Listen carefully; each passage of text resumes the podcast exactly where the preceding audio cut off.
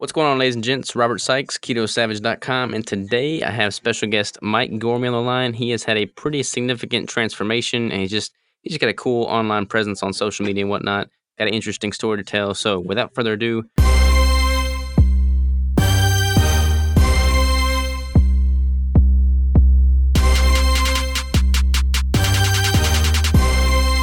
how are you, man? I'm doing good, man. I'm doing good. Glad to be here with you today. Absolutely, I'm glad to have you.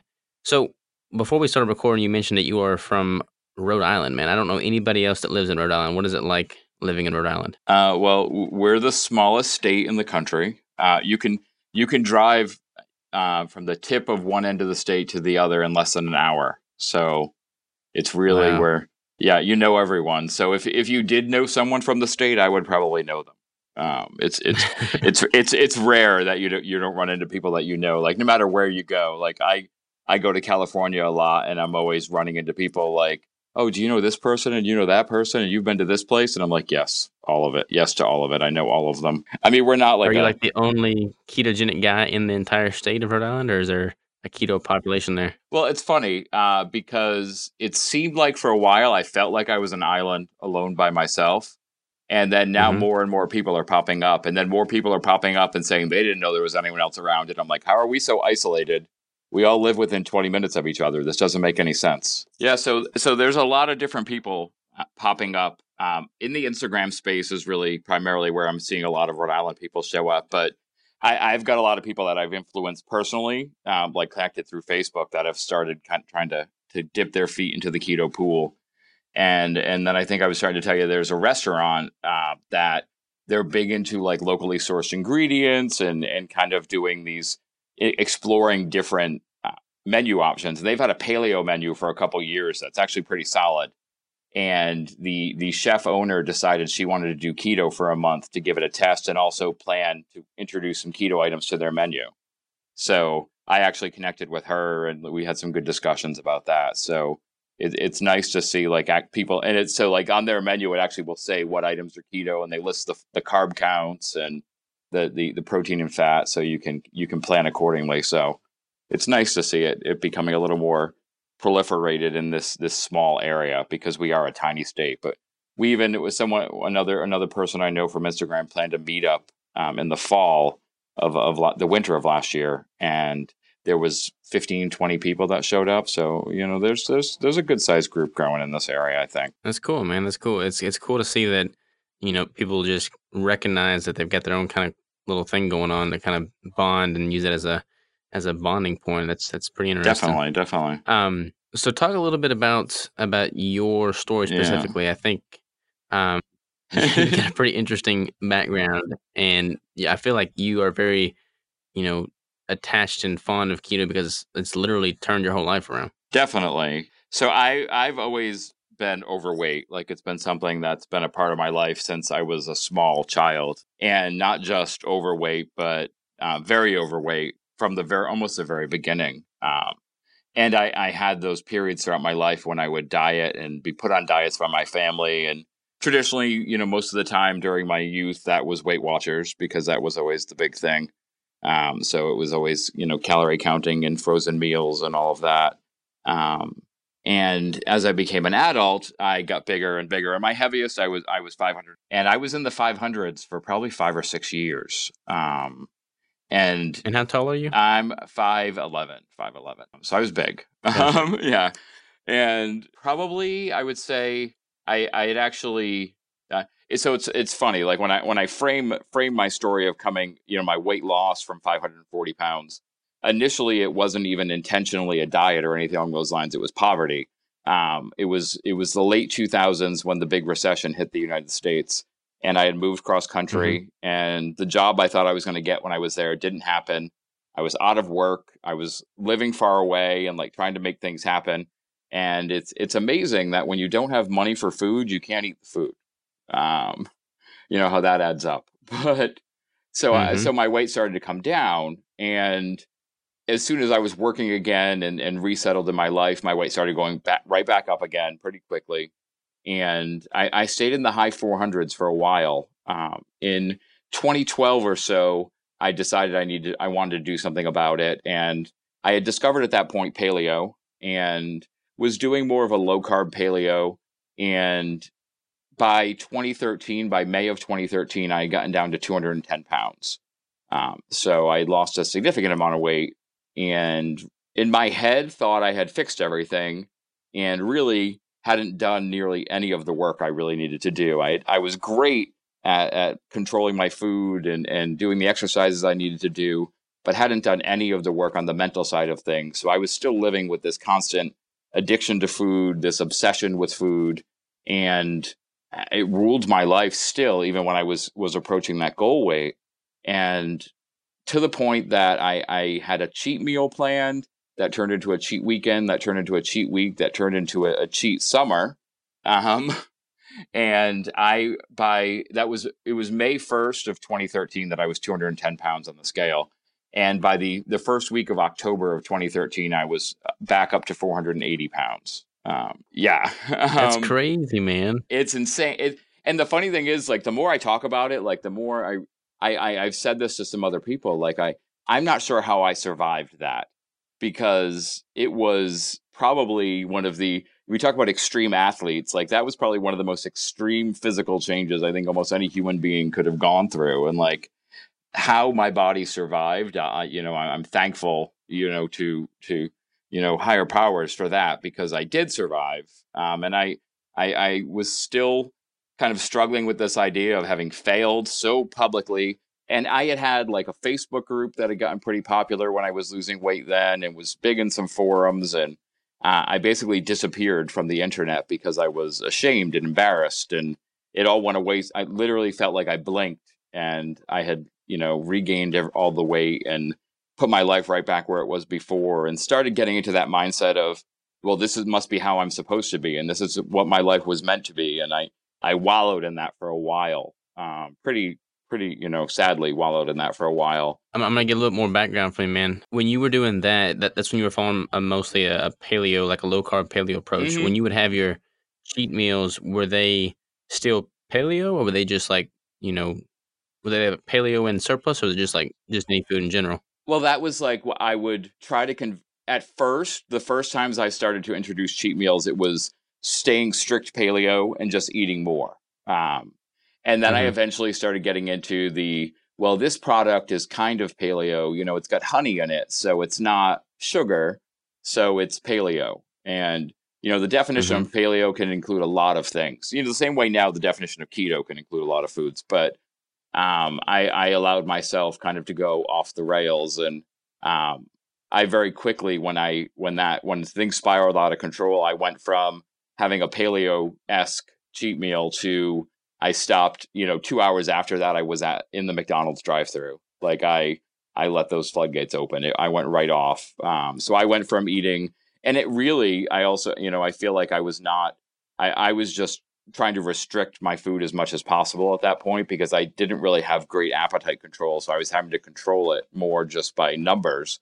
And I think I had probably at that point my my calories were so low and my carbohydrates were so low that I went right back to like full on binging on carbohydrates. So my body just took that as an opportunity to like balloon, literally, literally balloon. When when did you like?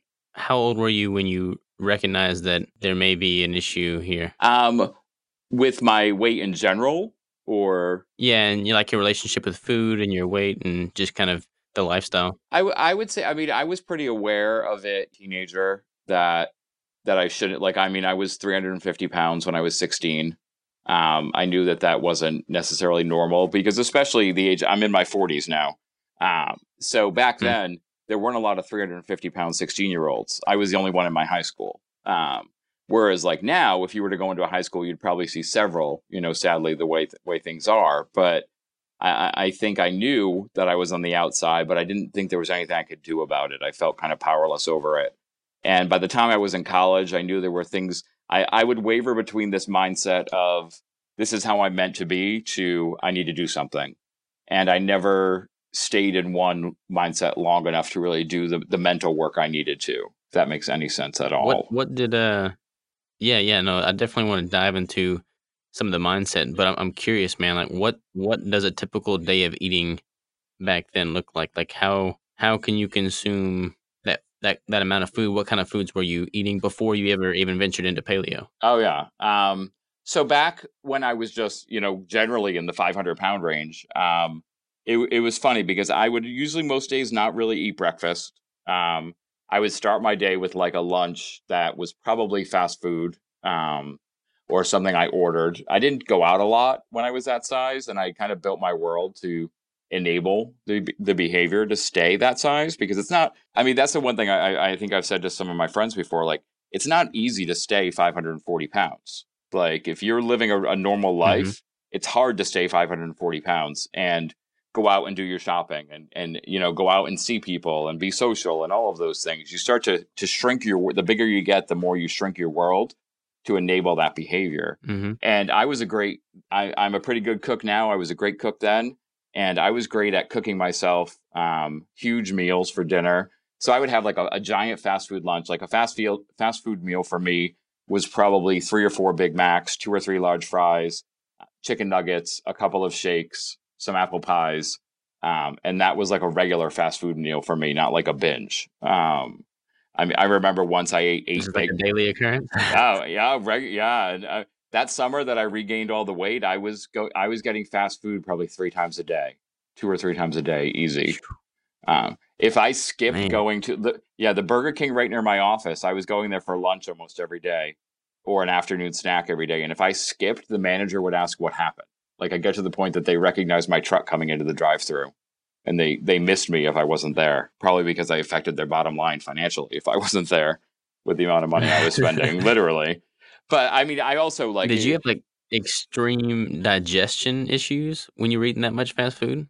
See, and that's the funny thing is like I I will say um, I probably used the bathroom a lot, but it was never like an upset stomach or discomfort or anything like that for me really it was um i could i could put food away like i remember there were a couple thanksgivings where i had to work the holiday for the job that i was doing like where i had to just kind of be around the living area that i was in and so i made like my own thanksgiving dinner and made like a small turkey and all the side dishes and a couple of pies and homemade bread and i would eat it all over the night and it probably was enough food for like eight to 10 people.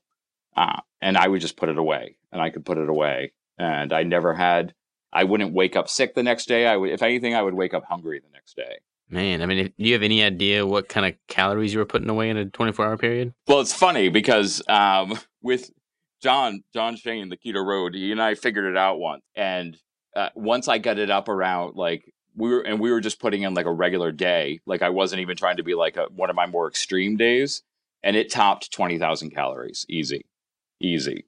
Um, yeah, and I and honestly, it was when I guesstimated it to people, I would say, you know, I oh yeah, I probably was eating like 10,000 calories, like, and people would still kind of be flabbergasted by that. And then when I'm sitting down and I'm I'm I'm sitting with the app on my phone and I'm entering the food and I'm like I'm remembering some very specific days and I'm entering the food and I'm like, wow, okay, we're still going up. Okay. Okay, just crested 20,000 and I'm not done yet. Okay where and then it starts to become fear because you're like where is this going like where was i what was i doing? Mm-hmm. like it's mm-hmm. it's it's amazing like look looking back the eyes you look back on it with now versus the eyes you had when you were in that moment like in those moments all i cared about was the food. Like all i cared about was the experience of the eating. Like all i cared about was getting more. And now i look back and i'm like wow. Like i i, I very openly will say I, I believe i was i was killing myself with food and i'm not sure how i didn't. Um, I, I think it was, you know, it's a slower suicide than than someone putting a gun in their mouth, but I still think when you're living that big and you're indulging those those appetites without brakes on, you know, you're doing something very similar. And it's funny because when I post that on on any Instagram post, I usually get flagged as a possible, you know, self harm risk, and I get a, an email from Instagram asking if I'm okay. And I'm like, no, I'm talking about 10, 12 years ago. Like, don't worry. Is is there any like a lot of people you know, escape to food like that because they're they're trying to, you know, break free of some kind of emotional drain on their lives. Was there anything like that going on in your life that was just burdening you so that you turned to the food, or was it just like just your normal day? There's no particular thing that you were trying to escape from. Well, that's the, the funny thing for me is like I always would tell people like even at my heaviest, I'm not an emotional eater. I'm not, I'm definitely not an emotional eater. I don't eat when I'm you know, happy. I don't eat when I'm sad. You know, I don't know why. You know, stop trying to put this label on me. And then what I realized was, as, as I've gone through, with specifically the journey this time, my my keto journey, um, as I've been kind of trying to work more on mindset and my emotions and where things go, I've realized that I was always an emotional eater. I, I just kept myself numb all the time with food. Like there was, mm-hmm. it wasn't one specific emotional piece. It was that was how I coped with everything in life. So it wasn't just this one specific thing happened and I was running from it. It was I was running from everything, like everything I can think about. Like I think um, most facets of life, like even just opportunity and and potential and all of those things. Like I I turned to food instead of you know putting myself out there and taking risks and things along those lines. Like I think I used it as a cover for almost anything you could you could think. Like if you were to, we were to create a checklist right now and say did you eat to get away from this? Did you eat to deal with this? I would i would say almost yes to almost everything because i was eating constantly. Um, it was never there was never a want for food in my life because i always kept it around. I always made sure it was there. I feel like there's a lot of lot of things that happen over the course of 24 hours that you know somebody of that size goes through that people that have never been that big don't even like it never even crosses their mind. Like some of the simple things that that we do and take for granted, you know, becomes like a huge, almost insurmountable obstacle for someone of that size. What are what are some things in particular that really stuck out to you that people that are listening to this that have never been that size would probably never even think twice about? Definitely, definitely. I think the one that everyone goes right to um, is is the bathroom, and just not in like using using toilets, cleaning yourself, taking showers, taking baths, all of that hygiene becomes incredibly important because obviously when you're that size, you're you're going to deal with cleanliness issues, and it becomes more and more challenging. So I, at my heaviest, was was using physical implements to help me clean myself in the bathroom. Um, I had I had plastic spoons that I would wrap in toilet paper. You know, not to, to throw too much information out there to people, but reach becomes an issue. I, I remember as a kid watching a talk show. Um, Dick Dick Gregory, the, the weight loss guru from back in the 70s and 80s. Um, he was an actor, an mm-hmm. activist, mm-hmm. and then a weight loss guru. And he once used the phrase arms too short to box with God. And I had never heard that before. And I eventually learned what it meant. Um, it means your your arms aren't long enough to reach around your body. Like it starts to become impossible for you to reach every part of your body. So just getting dressed and mm-hmm. taking and, and you can take a shower and by the time you get out of the shower and dry yourself off and sit down to get dressed, you're sweating as much as you were before you got into the shower. Um, I think people don't think about, and I think chairs, we all think about chairs with arms. We think about like seating and things along those lines. But being able to fit into a bathroom space out in public is a big, big deal. And being able to maneuver yourself in that space. And so there were times where I knew that I was going to a place where if I had to go to the bathroom, I would have to leave or I just wouldn't go because I knew that I would not be able to, you know, be able to take care of myself there. Um, I, I think about fitting into a car. I mean, at several points in my life, I outgrew vehicles. Um, when I was in the in the t- mid two thousands, um, I uh, when I was first kind of getting over 500 pounds, I actually had a chair, the front seat of a car moved and reattached so that I could fit in my vehicle better. Um, and then more recently, uh, two two years ago, two and a half years ago, um, I had a vehicle that I just was outgrowing. The, the, the, seat couldn't be moved. There was no, it was a, a, small pickup with no cab, a Dodge Dakota. And it was mm-hmm. to the point that I realized driving that it was getting dangerous for me to drive the truck because turning the steering wheel was getting almost impossible because of how tightly packed into the vehicle I was. Um, so I started looking for another car, and and that's that to me speaks volumes to the mindset I was living because I, instead of thinking you need to do something about your weight, I thought I need a bigger car. So I think like that kind of reflected how it kind of played out in other levels in my life, and like there's a ton of little things like that, like even and th- this is also I, I think one of the big ironies of getting that big is I eventually got too big to grocery shop. Uh, I couldn't walk around a grocery store the grocery stores nearest me didn't have great carts to use or anything along those lines, like in terms of the mobility scooters and that kind of thing. So I started exclusively mm-hmm. getting my groceries delivered by a delivery service from the local market. Um, so if I couldn't, if if I couldn't get something delivered, I wasn't getting it. I mean, luckily this was around the time that like Amazon Prime was starting and things along those lines. And so I was able to live my life as long as I, I had to you have to start giving a lot of mental space in your head to planning so that if there's anything you might need, you have it because you can't just run out and get it. Like you just physically there were I mean, there were times where I was sick and needed like cold medicine and I, I would know that I'd have to go to the store because there was no way I could get it delivered in time and I really needed it. And I would pick a specific store where I knew I could walk the shortest distance from the front door of the store to the cold medicine to the register. And I remember one time getting in line with the cold medicine and the cough drops and the line being too long and having to put it down and go back to my car and wait until everyone left the store and then go back in. Because it was hard to stand there in line for that long? It was too it was too hard to stand. The physical pain of standing. Like at that when I was 540 pounds, I could barely stand for five minutes. I could barely walk 25, 50 feet without having to rest. Wow. I, I drove I drove my car everywhere. I lived and worked in the residence halls in the dorms of a college, and I was in you know one of parts of my job was doing rounds of of all the buildings, and I would drive from the front door to the front door of every building, and the campus police knew I was going to be pulling up onto like walkways and stuff in my car, because if I parked in a parking spot, I couldn't get to the front of the building physically. What yeah. uh, what what were people like in your life? Like, what were the relationships like? Were people understanding, supportive, enabling, or like trying to mm. get you to do something else? Well, it's it's funny. I I think I I think most kind of people close to me didn't know what to do. Um, so I think family and friends, for the most part, just saw because I I put on I I was the king of being the happy fat guy. You know mm-hmm. that there was nothing bothering me. I didn't let anyone know there was anything wrong. That I had any challenges. So whenever they saw me, I was smiling and laughing and telling jokes and, and doing that really well.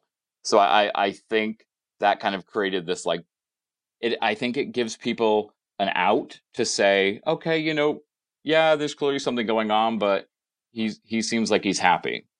So mm-hmm. what are we gonna do? You know, he's an adult. What can we do? Um, I I lived in an environment that was very enabling. Um, especially you know especially college students you know when they find out that you know on some levels you're close to being a competitive level eater um, so especially i had a lot of college wrestlers uh, living mm-hmm. in my building who they develop i mean as you know even you know from bodybuilding and, and and that physical sports like they develop an obsession with their weight and eating and things along those lines so we on a lot of levels we connected with each other um, and we're able to you know communicate about what they were going through, but then also have me kind of be a part of like eating sessions and things along those lines. And you know, there's a lot of enabling behavior. I didn't have a lot of I didn't have a lot of people close to me speak up, uh, which was was interesting. Um, I did have one good friend write me a letter once that basically said, "I can't watch you kill yourself anymore." And I took that. I took so much offense to it, and I got angry and I railed. You know, at the person and, and wrote back a pretty savage letter back. And we've actually reconnected and, and, and gotten, you know, built a friendship again um, years later. But, um, you know, he took a stand and he said, you know, I've, I've tried to talk to you about this. You don't want to listen. I, I can't, you know, be around and watch this happen. Um, and it didn't wake me up. You know, I, I, I was stubborn and more engulfed in the experience of of my addiction than I was anything else, which I think happens. And it, it's it's funny that you listen to people with like extreme drug addictions, and I feel I can relate so much to the experiences they've had in terms yeah. of the things they give up and the, the, things they give up in their lives. I look at all the things like I, I I don't try to live in regret because you know I don't have the past anymore. It already happened.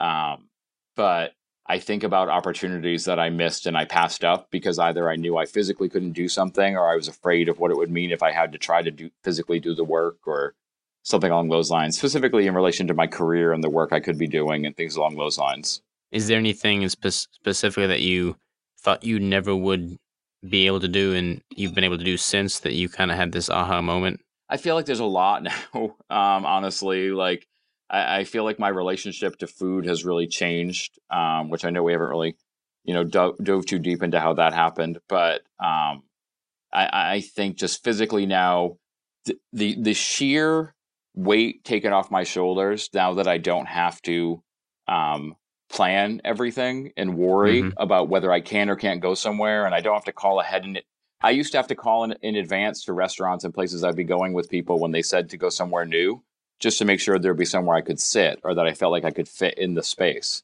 Um, and now I feel like I can go anywhere. I mean, I recently went um, down to visit some friends in New York, and we went um, to see a show on in an older theater on Broadway, and I the seats were tiny, and I knew it was going to be you know like that kind of theater, and I had no problem at all. And like to go in and not have that anxiety is incredible. It's it's it's an incredible experience to not live not live life with that constant fear of whether you can fit fit somewhere or fit into the world anymore is is very very different. Yeah, it's, it's just like so much time and energy is spent towards fixating on things that you hmm shouldn't have to fixate on per se. And hmm when you are freed from that, it's like you see the the world through a different lens, and you just see all the opportunity that was at one point clouded from you, and that that is that's empowering, man. Like you feel like you can do anything. Oh, completely. I feel like I, I feel like time is mine again. I, I, I feel like because I not only did you know I spend all that time worrying or with anxiety before about the planning, like I was just saying, but I just spent I was spending so much time eating. Like hmm there was I just I just had to devote so much time to eating that I don't do that anymore. And it creates opportunity. Like it creates the ability to have time to connect with people and to connect with resources that I want to connect with and make thing, different things that I want to do happen. And it, it's amazing. You don't think about that because it's not just about what physically happens when you're, you know, when you're living with that kind of food obsession, but what happens to, you know, what do you, you build your life around it in a lot of ways. And when you take that away, yes, it's, it's new and challenging to begin with. Uh, but it, you get to this place where you realize that there's more to life than moving from meal to meal. Uh, there's things that happen in between meals that you need to pay attention to, and you never did before. That that's huge, man. Like whenever I was kind of battling with my eating disorders um, after my first competition, there'd be instances where I would need to focus on what was at hand or something that was like much more deeper in importance, like family issues or you know something like that. And I'd be rather than thinking about that, I'd be fixating on my next meal or what I was going to eat. And it's just like like I would catch myself and I'm like, wow, am I really this low of a person that I'm focusing on the food I'm about to eat in two hours as opposed to this person that I care deeply about that needs my help right now? Completely. Oh, that makes complete and total sense. Like I think the it, it life become especially when you're in that place of disordered eating like life can become a, about the food that's in front of you right away and the food that's going to be in front of you next and nothing else. You you can put hmm blinders on and someone can be standing in front of you and saying that they need you and you're not listening and you're not hearing it because instead in your head you're thinking but okay but are we going to get like there will be times where it's like okay we're going to this person's house to plan this event for someone or do something along those lines and we're going to get pizza and I would spend the whole time thinking, okay, so when are we getting the pizza? Like, when is the pizza coming? When is the pizza happening? We said we were getting pizza. Okay, we're not getting pizza. What are we going to do if we're not getting pizza? So, what was the like the the darkest point? What was the like the turning point? When did things start to, to shift? So I I, I th- I I lost all the weight in 2013 and gained it all back very rapidly. Um, like I said, went, and I literally changed nothing. Like by the time October of 2013 rolled around, my life was ex- exactly back to the way it was before. I was a little more physical, uh, but I had started to kind of even drop those things that I had incorporated into my life out of it again. I stopped going to the gym, all of that. Um, and I just went right back to my older patterns of of focusing on food and hiding in you know my home whenever I wasn't needed somewhere. And I had some things happen in my family um, where some responsibilities fell on my parents, um, specifically involving some young children, and you know having a lot of discussions with my parents. They never said, you know, hey, we need you to help more, or we need you around and you're clearly not going to be around in a few years if you keep this up. But that's what went into my head immediately. Uh, I had hmm this thought for the for the first time ever in my life. I realized that it wasn't just about me; that there were other people that needed me. And I, I know some people hear me say something like that, and they think, "Well, you should never lose weight for someone else, or you should never go on a fitness journey for someone else." And that's not at all what I'm saying. What I'm saying is that for the first time ever, I realized that someone else needed me and it meant something back to me. And it, it, meant to me that I wanted to be there. I wanted to be active. I wanted to be able to physically be there to help people. And I realized that on the the path I was on, that it probably within five years I wouldn't be I wouldn't be there anymore. Um, I like I said, I'm not sure how I survived that weight that weight gain, nor how long uh, how I survived living that long um, overweight. Um, so I started making changes. That was the um, winter, um, February of 2017, that I decided that I needed to do something again and, and got myself going. Um, it was my first when I introduced myself to keto. Um, I had been researching it for a while, but that was when I decided to really kind of jump in. And I, I did well in 2017. And then towards the end of 2017, I got very, very sick. Um, I was down around 100 pounds or so already, um, and I caught pneumonia. And uh, one of the other things about me, like being someone who was that heavy for that long, you avoid doctors. Um, mm-hmm. And I, I turned it into like almost a, a, a real phobia of, of, going to the doctors to the point that I hadn't been for a, in 20 as of winter of 2017, the end of 2017, I hadn't been to a doctor since I had been a teenager um, for an actual physical. I had a couple kind of emergency situations, but hadn't been to a regular doctor in decades. Um, so, excuse me, I was getting sicker and sicker and thought I was getting better and then was getting sicker. And finally called my dad and said, I need your help. I, I don't know what to do and I feel like I'm going to die. Uh, we went to a friend of his who's a general practitioner who said to immediately after looking at me and chest, te- testing my blood oxygen um, that I needed to go to a hospital immediately. I went to the emergency room, was immediately put on oxygen, and told that if I had waited three or four more hours, I would be dead. Um, and hmm. it was this wild experience because I here I was someone who avoided doctors, and there I was for the next 16, 17 days under constant supervision of a doctor. I was in the hospital for 16 days um, with pneumonia. Um, they had to fight the infection, and once we fought the infection, it, it the infection was so bad that my lungs were inflamed. Um, they they describe it as the the tissue became hepatic, meaning your lungs that are supposed to be like these fluffy cotton like material turn more to the density of liver of your liver, um, become this wow. thick, unable to move oxygen. So I was still on oxygen. Um, I could barely for that entire time. I could barely. I was bedridden that entire time. Um, you learn a lot about humility when you need the assistance of someone when you have to go to the bathroom, um, mm-hmm. or to you know wash yourself, or all of those things. Um, when I left the hospital, um, I went and had to stay at my parents because my apartment was on the second floor of a building and I couldn't walk upstairs. Um, and I was bedridden for another month. Um, and the, the things that were really interesting to me through that experience was I it solidified for me that I wanted to live, that I wanted to fight, and that I was going to do what I needed to do to fight. And I, I had, or, and like I had said, I had already started keto. I was, I stayed keto in the hospital, um, and I had a lot of experiences talking with doctors and nurses about the ketogenic diet and my experiences. And you know, once they because the the funny thing was they they look at me and I, around that point I was around 350 pounds. So they see a 350 pound man and they assume that I've always been a 350 pound man.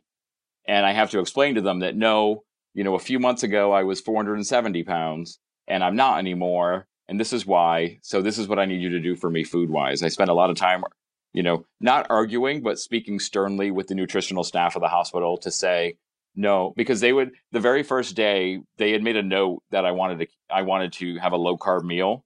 So they brought mm-hmm. me what they considered their low carb meal. The low carb meal at the hospital consisted of scrambled eggs, great, you know that's great. Um, there was bacon, great again. Uh, then there was regular oatmeal with brown sugar, a blueberry muffin the size of a of a softball, apple juice, and orange juice that was the low carb meal and i was like i was you're supposed to bring me the low carb meal and the the attendant was like that is that that is the that's the diabetes meal and i'm like okay i need to talk to someone right away. Like if i'm going to be in here i cannot eat this food.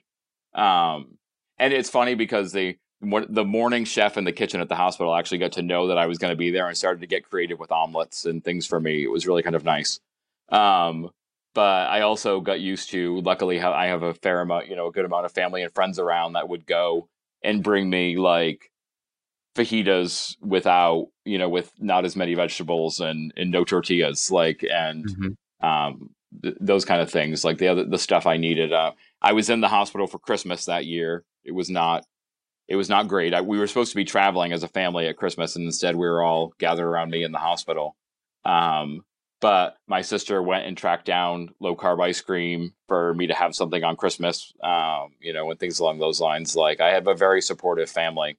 Um, but that experience, you know, it came, that was in December. I had started my keto journey in February of that year, but that was really one of the moments that solidified for me, you know, that I want to live and that I want to fight to be alive and that cheat days and cheat meals and all of those things um, aren't going to get me anywhere and aren't going to really kind of support the, the progress I want to make. Um, so it it helped clarify my vision even more for the for the journey I was undertaking.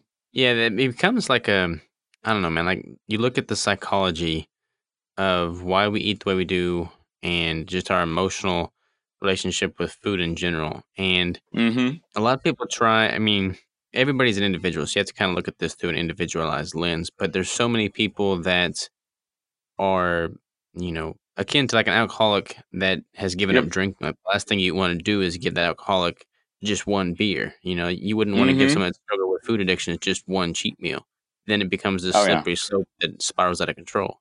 Mm-hmm. For sure, for sure. And and that's I that's the thing I try to explain because I there are obviously there are people that can manage a cheat meal and can manage those things, and I think that's fantastic for them. I know for me that the, the three times that I that I failed hard at my weight loss were because I thought I could handle a cheat. Mhm. Um, so I I know for me what happens. I know what that does for me. I know what it's like to put those foods in front of me. I know what I know what that means, and I know that it just it means for now they're not, they can't be a part of my life, and that's okay. And I get that all the time. Like you're never going to eat cake again, and I'm like right now, I- like I, I don't know what's going to happen the next you know 40 years of my life, but I I can say right now my certainty is that I will not eat cake again. You know, I, in its normal you know traditional form. Like that's just not can't be in my plan because if I do, I would like we talked about that obsession. I'd have it in my head. Okay, you know, in November I can eat cake. You know, I've, Mhm. I'm I'm gonna I'm gonna eat cake, or it's you know like that. There's I love the meme of you're not a dog, so don't treat yourself with food. Um, Yeah. it just cracks me up, and I know it pisses some people off because they're like, because you know I they hit their their weight goal or a gym goal and they want to celebrate with food, and I we are a culture that celebrates with food, and I've I've tried to just say to the people that know me that I can't celebrate with food anymore. Like I can have important meals and I can make fantastic tasting food, and I can love my food, but I can't see food as a reward for something that I've done. Like I can't see food as something I earn because I don't earn my food. I eat my food because I need my food, and that's like a, the biggest mental part of this journey for me that I've taken the past just the past couple months. Um, really, since I started working with with with John as my coach, like working on transforming that mental space for me, how I approach food, and not seeing it as a reward system anymore, and that you earn bad food like it's like earning poison um, is how I, I I have to look at it for myself now, and it when you can make that switch, it it becomes kind of freeing from the experience. Like it really, you know, is a a big part of this journey for me is just, like you're saying, like working on that relationship with food and how I relate to it and what I can knowing what I can and can't put in front of me and cheating for me just it's it's it is what it sounds like. It's cheating myself out of opportunity and out of what I'm getting and every every I I get a lot of messages like how do you stay motivated? How do you stay motivated? And you know we could talk about motivation and consistency and all of that but the biggest thing I say to back to people is I know that I want to stay alive and that when I don't pay attention to what I eat I'm getting myself closer to death um it's just as my reality is that food is a weapon that I can heal myself with or something that I can damage myself with. And I'm better at damaging myself with it than I am at healing it in my experience. So I, I, have to keep that in focus. Yeah, it's, it's interesting, man. Like I, you know, I I don't have the eating disorders that I did at one point, so I could, in theory, have you know a, a carbohydrate based cheat meal, and that wouldn't Mhm. necessarily spiral me out of control because I've I've reached this level of you know stability with my food, but at the same time, I've I've come to to love and appreciate the way I feel so good without that cheat meal. It's like, Mm-hmm. why would I want to introduce it in the first place? Even though I could, my life Right.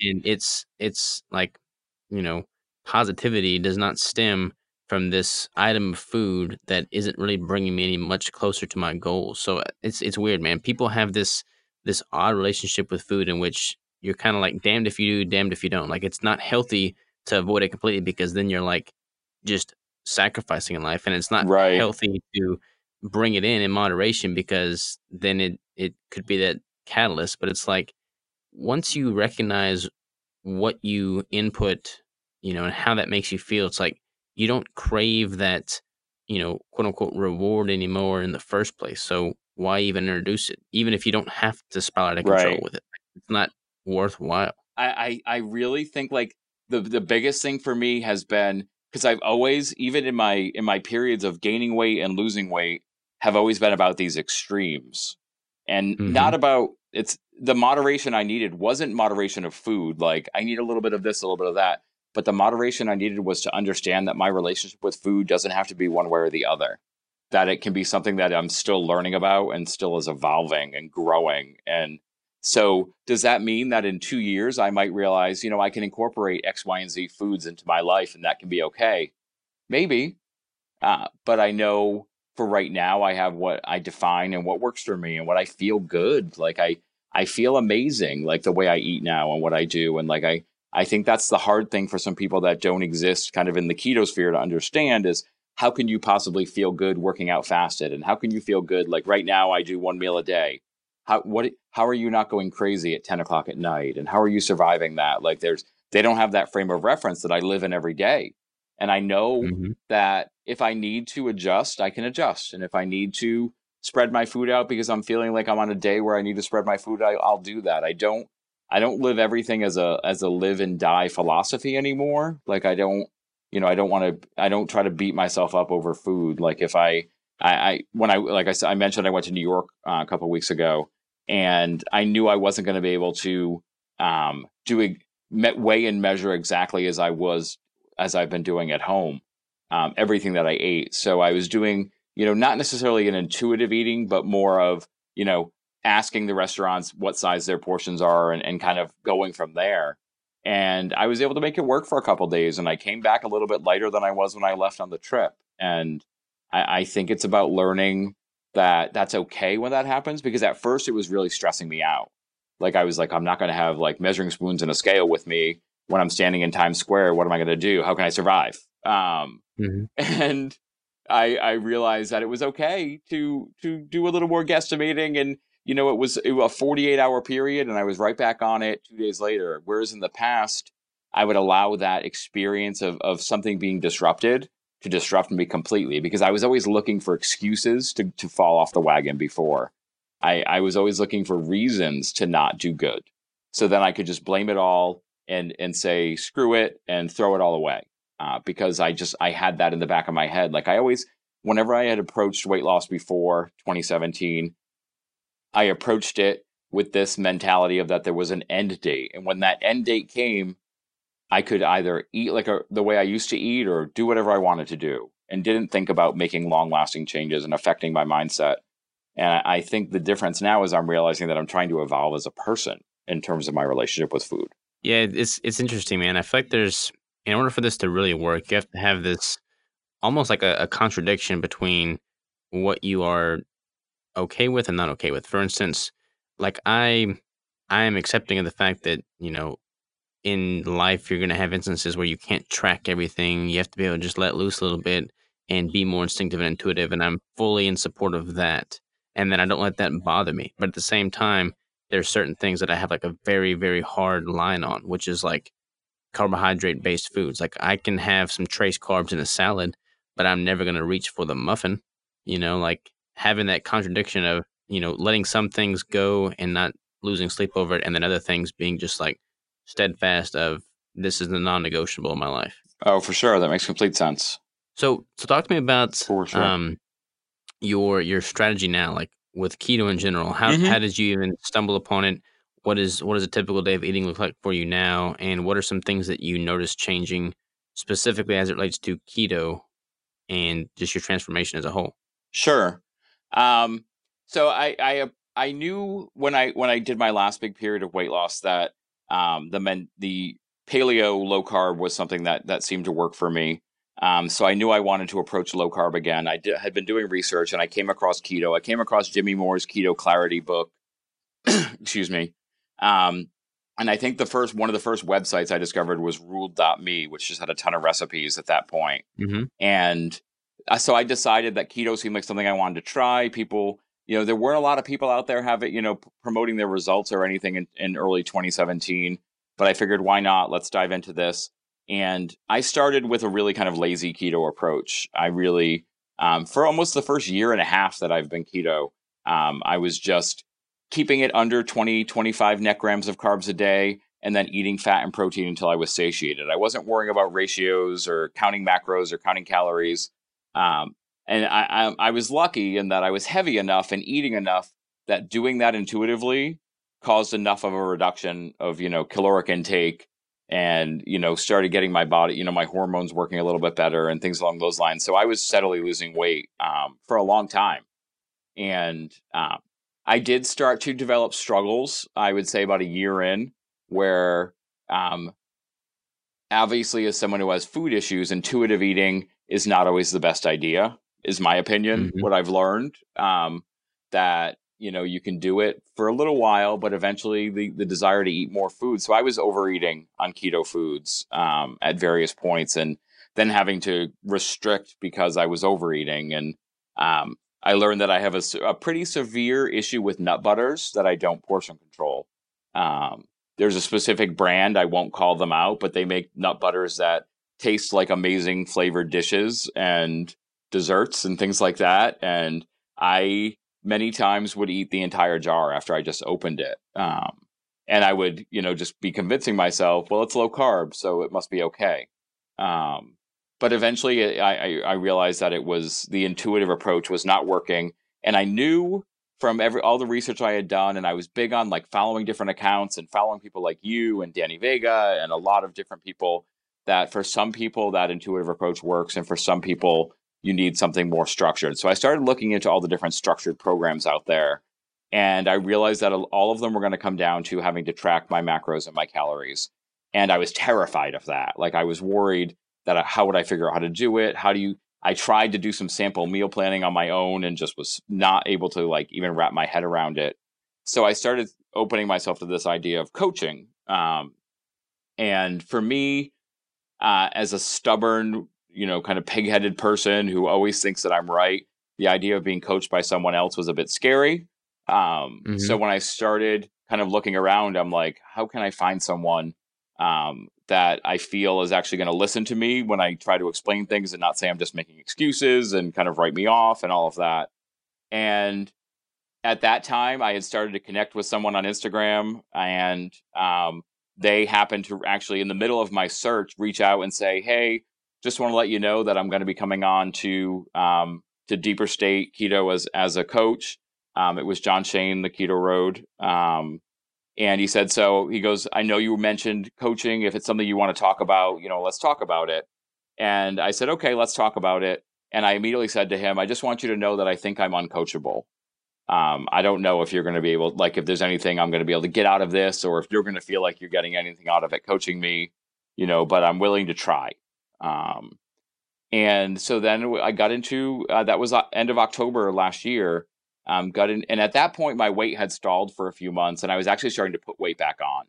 And so I knew I Mhm. needed to do something. Like my mindset, I had been trying to be very conscious of my mindset throughout the entire process. Um, I had been keto for over a year and a half at that point um, in general, and really trying to work on that relationship I had with food. And I knew the things that weren't good for me, and I knew I needed to get uh, things in line. And so I dove in and just basically had this kind of like come to God moment with myself where I said, okay, I'm going to do whatever he tells me to do, and I'm not going to question myself out of it. I'm going to, you know, ask the question so I understand, but trust the process and get into trusting the process that I'm I'm I'm agreeing to work with through work with work through with him. And just from there, um, so now from there I moved, you know, I went from doing 25 net grams of carbs a day to doing, you know, the tried and true 10 grams total of carbs. Um, that was a big change for me. My fat ratio changed completely um, in the beginning because I was probably eating more protein than fat when I was eating intuitively. Um, so my obviously my uh, we started my fat ratio much higher than it had been before, and we eased into it all. But um, so I've started, you know, and then getting into this idea of tracking and and planning meals, and um, I, I very much before I I said to to John that there's no way on earth I can eat the same thing more than one day in a row. Like I can't do that. You know, mentally that won't work for me. And now I purposefully will eat the same things for five days because I I find that ease of planning so much easier. Like it's just you're not having to obsess about what's coming. You know what's coming. It's already planned out for you. Um, so I'm finding new things out about myself through that process and through that tracking and and through learning more about how my body responds to different things. And I now learn, you know, I know more about what happens if my sodium and potassium and magnesium ratios are off and like I don't get my electrolytes in and what happens to my weight the next day and um, if I don't drink enough water or if I drink too much water and, and all of that. Like I'm learning to get very in tune with my body um, for the past couple of months. And, you know, we've now been working together. It's going on, I think, seven months. Um, and my weight loss picked right up again and, you know, has been going, going great. Um, I, I just uh, last week I crossed being down 300 pounds from my heaviest again, um, down 230 pounds, over 230 pounds keto, um, and um, down almost 50 pounds working with John since October. So it, it, there's been some pretty, yeah, some pretty significant milestones lately. And um, I remember the first time that I was able to say that I was, I had lost 300 pounds. Like there's just something not, you know, to make a pun, but there's something huge about that. Um, and to cross that line again is something I thought I'd never do. And to do it and see it kind of blow by in some ways um, has just kind of been an incredible piece. And so I've I've I've dug my heels in. You know, I've got some set goals that I'm, I'm trying to hit that I think are, you know, a little bit higher than I've reached before. But I, I feel confident that I can get to them, and I feel like I'm in a place now where and I, I, know there and I honestly I know there are people that have known me for a long time that probably don't even believe me when I say these things, but I feel like my relationship with food has changed through this experience of going through keto. Um, I don't think I realized I don't think I realized how much the the mental aspects of food obsession and the physical aspects of food obsession and addiction are linked. So that mm-hmm. by getting the physical side under control, I'm able to identify what the mental challenges are better. I'm able to see I know now the difference between physical hunger and head hunger. And that as someone who has never allowed the two to be something different is an amazing experience because I can say, no, your body's not hungry. You just want to eat because it's the time of day that you used to eat. Or you're going somewhere where you, like when I go to the movies, I still instinctively think, okay, I need popcorn and three bags of candy. Like that's the immediate instinct that comes into my head. It's got nothing to do with actually needing a jumbo popcorn for myself with three bags of candy. Right. It's got to do with the fact that that's what I always did you know, when I drive by, you know, when I see when I'm in my office and people drop off donuts and I see donuts, I think I want a donut, but then I stop for a second. I think, how are you going to feel if you eat that donut? I mean, I had an experience uh, a couple months ago where I accidentally um, I ate something at a restaurant that they told me there was no flour. Um, it was their chicken wings that they said were roasted with no flour, and they clearly had flour on them because I woke up the next day and my joints hurt and my body felt swollen and I felt like I was hungover from drinking. And I hadn't mm-hmm. touched a mm-hmm. drop of alcohol. And I was I called the kitchen of that restaurant and I said, "Hey, I was there last night and I had this dish. You know, is there flour?" And they were like, "Oh yeah, we we we we we dredged the wings before we cooked them." And I'm like, mm. "Okay." Mm. Just so you know, your, wait, your servers are telling people that there isn't flour on those wings and they're like, "Oh, well, there isn't batter," and that's probably what they got confused about. I'm like, "Okay, thank you."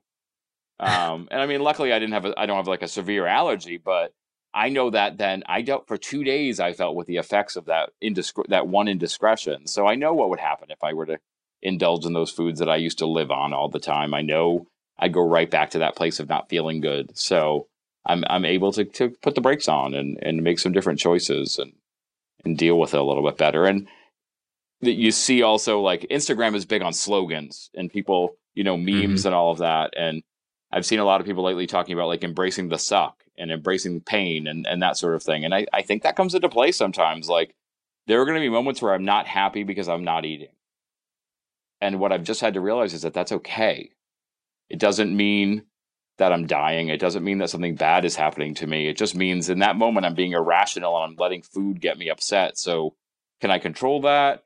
What do I need to let go of? Um, I've very much come around. Like one of the things that also came out of my hospitalization experience was a deep kind of love and, and interest in Stoic philosophy and, and reading about Stoicism and trying to practice it as much as possible in my daily life. And for me, like I go back to that place all the time. Like, what can I control? What can I not control? Okay. Mm-hmm. So so let go of why are you giving energy to these things that you have no control over? Let them go. You know, don't worry about food. Don't worry about X, Y, and Z. You ate, and that like you you talked about like food obsession when you were dealing with your eating disorders after your competition. Like I I, I think for me, like when we have been cutting my calories down as as part of the cut with John, um, and I started doing one meal a day. Initially, I was doing it at dinner time when I got home from work and I realized I was spending my whole day still obsessing about what I was going to have for dinner. And now I do it as more of um, a lunchtime, a late morning, a, somewhere between 11 and noon.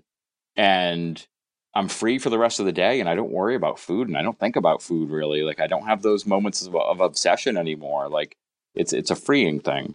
Yeah, it's, it's interesting, man. It all it all comes back to mindset. Of course, there's like the the metabolic and the hormonal and the you know environmental aspect that comes to the food you're eating and how it's affecting your body but so much of the relationship with food and kind of your outlook and approach towards it in its entirety is all all mindset related and mm. as far as you know embracing the suck goes I, am fully behind that and I, I love that philosophy because i mean there's so many things I, I look back at all the you know the successes in my life where i've been proud of what i've achieved and it's all it's all been a result of doing something that in the moment I felt was incredibly difficult and challenging and almost outside of my reach. And then I would push through and then I would, you know, reach this new found level that I hadn't yet been to before.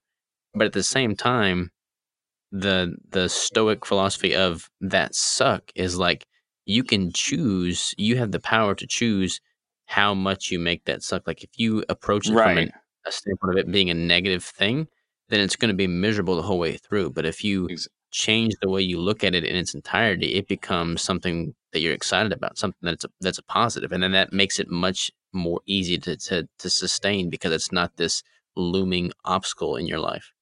Exactly, exactly. It's about we the you have the power to reframe how you perceive things and reframe how you want to experience them and it doesn't have to be about this is the most awful thing in the world happening to me it can be about what is the opportunity that's coming because I'm doing this? And what are, what am I getting out of this? And you know what just even enjoying like I, I, I it's it sounds again I know I, I I think to me at least it sounds crazy but like there are moments where I can just in, I can just enjoy being hungry. You know I can mm-hmm. enjoy you know that I don't have to jump because food says eat me. Like you know it's not about it's it's not about restriction anymore to me. Like I don't feel like I lead this. I think other people from the outside think I'm leading a very restricted life because they all like to say, "Oh, but you can't do this, or you can't do that, or you can't do this." And for me, it's more about I don't want to do that. I don't want to do those things. I, I enjoy not doing them. I am I'm enjoying the experiences I'm having. I'm enjoying the way that I eat. I'm enjoying the way that I feel. Like don't don't try to frame this as something that is a negative for me because none of these experiences are negative for me now. Like they're all about making me a stronger person and about making me someone who can see that his goals are in reach. Like I like I it's been a long time since I can say, you know, I'm less than I'm less than 40 pounds away from where I would like to be goal weight wise. And I'm starting to work on putting a plan in place for what happens then instead of just allowing the ride to happen. Like I feel like I, I'm able to make take control of the things in my life that I can control, and it's it's a great experience. And I wasn't free to do that until I started keto because keto allowed me to kind of take the things, the, the screaming physical side of things that had been dominating me, and and and silence it to the to the extent that it's manageable and, and approachable. There's a huge difference between restricting things in life and being enslaved by those things in life. And I feel like oftentimes the people that assume we're restricting things that don't really matter anyways, mm-hmm. they are often slaves to those things.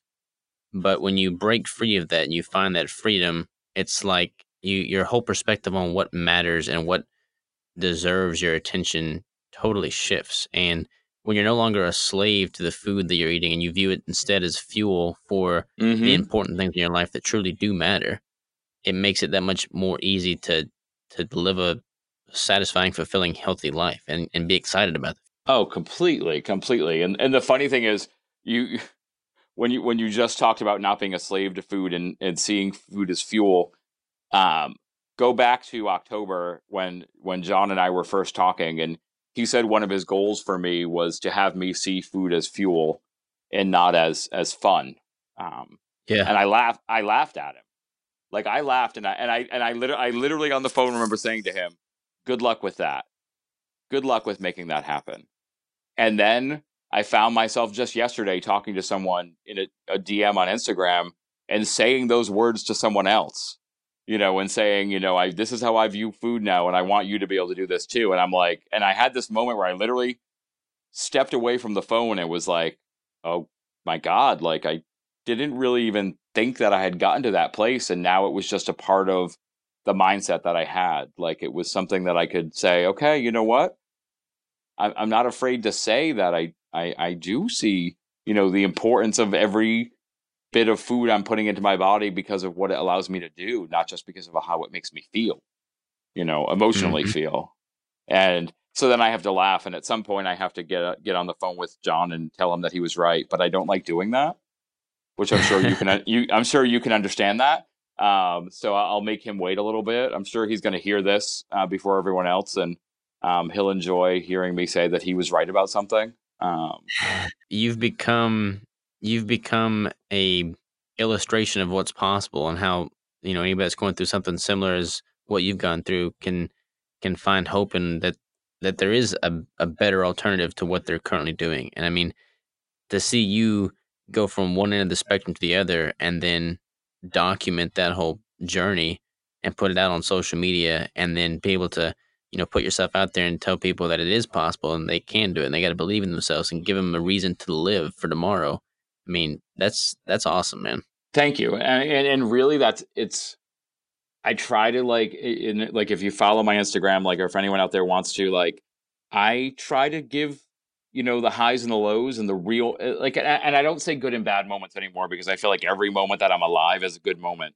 Uh, but I, mm-hmm. I I give the realness out there to people of what I'm really going through. Like there are realities like we were talking about the physicality of being 540 pounds there are re- physical realities of what your body is like after you've lost 300 pounds. Like I dealt with an issue this week because of the loose skin on my body in terms of dealing with an injury because of it. Um, mm-hmm. I I have um, it, I, I I've I've actually been kind of building a post about this, but I have um, the bone of my sternum has been warped by the fat that was on my body. So the, the, the tip of my sternum, instead of going inward like a normal person, points outward. And for the longest time, I thought I had some kind of hernia there that I was worried about. And when I was in the mm-hmm. hospital, I was able to talk to a doctor about it. And the doctor's like, that's just your bone. He's like, you were so fat that it changed the way your bones grew on your body. So wow. I have that's almost great. this this little like unicorn nub on my chest that when I lay down, you can you could very much see it um, and it's bone. And the funny thing is, like I've I've recently talked to one or two other guys that have lost a similar amount of weight, and that one of them said one, randomly, "Oh, so do you have that bone issue on your chest?" And I was like, "Yes, I do." Like, no one has ever talked to me about this before, and it's it's wild to connect with someone else who understands it, but there's lasting physical effects that like will be with my body forever regardless of what happens um, so it's it's just really kind of like the the journey to me and sharing it with people so they know that it's okay though that you're dealing with those things. And it's okay that you know and there's a lot of people now that like to talk about you know it's better to have the loose skin than to be morbidly obese and it truly is. And yes, there can be headaches from loose skin issues, but like nothing that compares to not being able to stand and not be able to walk and not feeling like you can breathe when you're sleeping and not wondering if you're going to wake. I used to wake up, wonder if I was going to wake up in the morning when I would go to bed at night. And I even, one of the, the low points for me when I was figuring out that I wanted to live was I had written a letter to my family that I, that I kept by my bed that if I were to die when I was sleeping would tell them that I was a happy person because I didn't want them That's to feel crazy. bad. Like, and destroying that letter was a, a moment of empowerment to me because I was like, no, I don't want my body to be found in the morning anymore, you know, in an apartment filled with this awful food. Like, I don't want that to be my existence. You know, I don't want to be, you know, a story that people tell uh, because of that. Like, I, I want to, I, I want to have an existence that is just like, you know, everyone else's. And, and, and the more normal my life seems now, the more extraordinary it is to me uh, which is like there's a lot of things I'm experiencing for the first time now because I can do them. Like I haven't gone camping since I was a kid, um, and I mm-hmm. really want to go camping again. And my sister and her boyfriend love camping, so I've I've reached out to them recently and said, when you guys go camping this year, I want to go camping. You know, and they're like, well, where do you want to go? What do you want to do? I'm like, I don't know. I don't know where we would do it. I don't know what we would do. I don't know what I would need as an adult to go camping, but I want to do it. Um, and so I, I think I the, the doors I'm opening for myself now because I don't have to like eh, before whenever I was be asked to do something in the outdoors, my biggest thought was, will there be somewhere for me to sit? And if I sit down too low to the ground, will I be able to get up? Like I don't have to worry about that anymore, and that's an, an amazing feeling. It's an amazing feeling for sure. It's easy, like if you're, you know, looking at like the the protruding bone in your sternum or your loose skin, it's it's easy to beat yourself up, but at the same time, like those are battle scars for what all you've gone mm-hmm. through. And if you look at where you've been and how far you've come from that, and like the the brightness of your future now that you've changed who you are, it's like those are nothing nothing to hold your head down about. I mean, those are things I'm proud of. Completely, completely, and it's it's. I mean, I, I the other day at the gym, I was taking my hoodie off and my shirt came up, and the guy on the bench next to me turns as I'm doing this, so of course he can see everything loose and jiggling. Um, and he just immediately says, "How much weight have you lost?" Like, and launched right into this conversation based on that. And it wasn't like a place, you know, he wasn't, you know, there was no disgust coming from people around me or anything. There was more fascination and more like, "Wow, you've clearly done a lot. Like, what have you done?" Um, Mm-hmm. And, and, and those discussions are really interesting. I had I at night I host trivia at a couple of of pubs um, a couple nights a week, and I've got uh, someone who is actually wants to propose to his girlfriend who he met at trivia, a couple years ago, and they haven't come for a while because they moved far away. It's been two years since they came to trivia, and he was there this past week, and he had no idea who I was. He thought I was a new host at first. He was worried that I wasn't there anymore because he wanted to make sure that I was involved with the proposal. Um, so like I, wow. there's a lot of a lot of new experiences that I'm able to have. You know, like people. It, when I see myself every day, I don't necessarily see those changes all the time. But when I see myself through other people's eyes, or when I see myself like I love Transformation Tuesday and Face to Face Friday. I love those on on the internet because they give you a chance to reflect on where you've been, and it's not about beating yourself up for where you were, but it's about being able to kind of put your journey into perspective and really be able to say, "Wow, there there is some change happening there, and I can see it. I can see that it's actually happening, and you know, something to feel good about." I got one more question for you, man. Sure, with, sure. With that being the case, with you having made such a change what are you excited about now? Like, because before in the past, you might have been excited about the next meal. What yep. is it like? If you look at your life, you look at tomorrow, you look at the next ten years. What is it that that gets you up in the morning? Mm, that's a really good question. Um, one, I, I think answering that question is a big part of it. Like trying to figure out what what I want the next steps for my life to be. Um, mm-hmm. I, I'm excited because I've I've always approached the the the quote unquote end of a weight loss journey before with fear and now I see it as my life is just going to continue.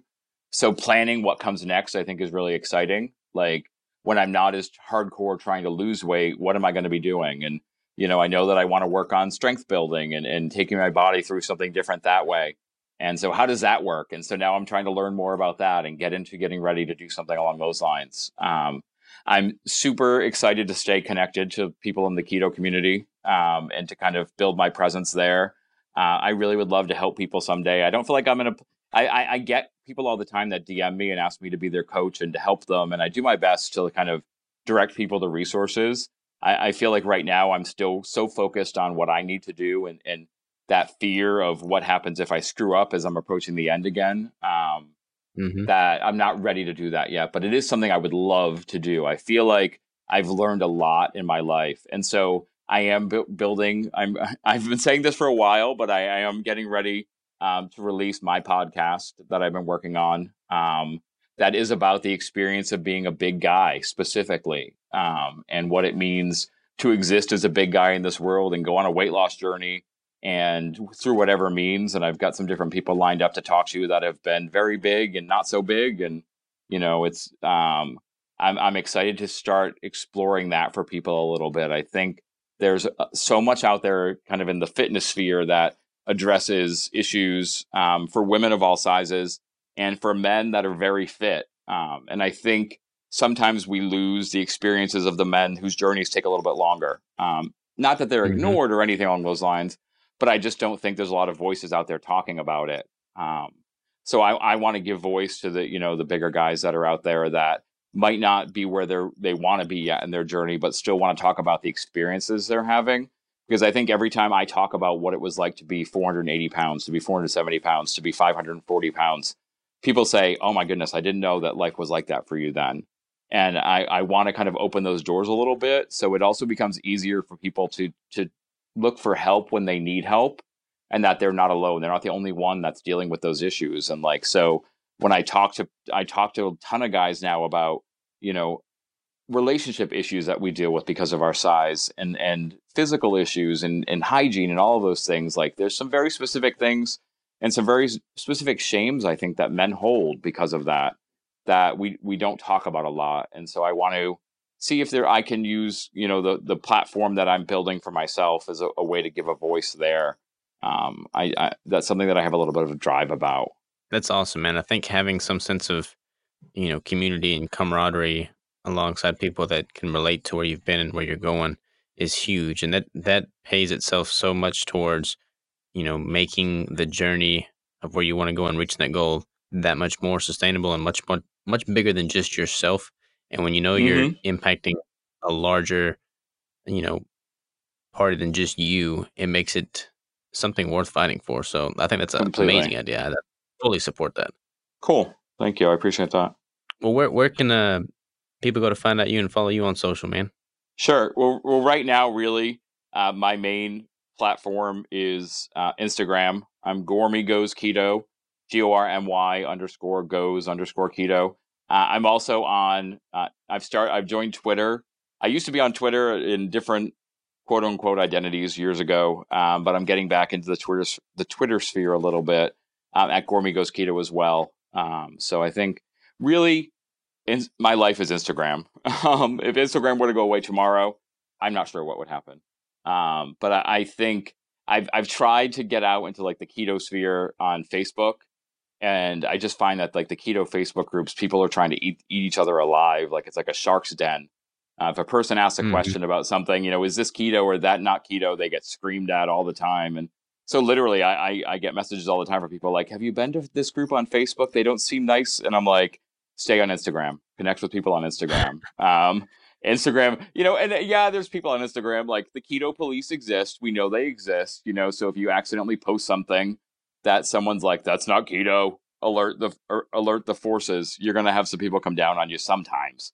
But I find like it's more rare, and I, I think people tend yeah. to more tend on on Instagram. I just feel like there's more of a celebration about people's experiences, and so I love connecting with people. I respond to all of my DMs. Um, I love you know being able to follow people back. I've reached the limit of of people that I can follow back on Instagram, so I'm having to go through and cull a lot of like accounts that I probably followed in the beginning that are just like products that I don't even use anymore and things like that. So, you know, I try to make space for people. Um, it makes me sad when I can't. Um, but I, I just think there's such a thriving, you know, community there in that space that I, you know, I there's there's so much that to be gotten out of it, and I love how excited everyone is about KetoCon coming up at the end of June, and how many of us are going to be there and be able to finally meet face to face and you know put connections to these people you've been DMing with for months and years and all of that. Like it's going to be it's going to be pretty awesome. So you, you're going there, I take it? I definitely am going to KetoCon. I bought my ticket last year when they put them on sale right at the end of the last KetoCon. I was like, that's my goal. I got to go to KetoCon. Like that's one of my goals, one That's of my awesome, bucket man. list goals for this year. So I'm really, I'm really excited for that. I'm more excited. I mean, I guess I'm not more. Ex- I'm more excited to meet everyone there, but I'm also very excited that for the very first time ever, because I can fit into one plane seat, I can take an airline that does a direct flight to Austin. Um, I'm going to be able to have a very different traveling experience than used to be when I had to have two seats and seatbelt extenders and deal with all of that. And being able to just board the plane without any any fanfare will be will be a nice experience. I'm I'm very much excited for that in June. That's awesome, man. I'm I'm incredibly proud of you, man. I'm excited to meet you in person, and I don't know. I, I really appreciate you taking the time and sharing your story because I feel like it it makes a huge impact on the people that can relate and people that can't relate. Like just hearing it in general and and knowing what you've been through and gone through and are going through and plan to do going forward, man. It's it's motivating. Thank you. I, I I appreciate this opportunity. It's funny. I was I was telling Crystal yesterday um, on a DM how much uh, how excited I was um, for us to be able to talk today. Like getting to connect with you here um, is definitely on one of my, my one of my bucket list items for 2019. Um, so I, I appreciate you taking the time to talk to me today. I really I really do. Absolutely, man. Well, I'm excited to meet you in person at KetoCon and, and shoot, brother. If you ever find yourself in Arkansas, hit me up and we'll go camping or something. Definitely, that'd be awesome. That'd be awesome. All right, take it easy, Mike.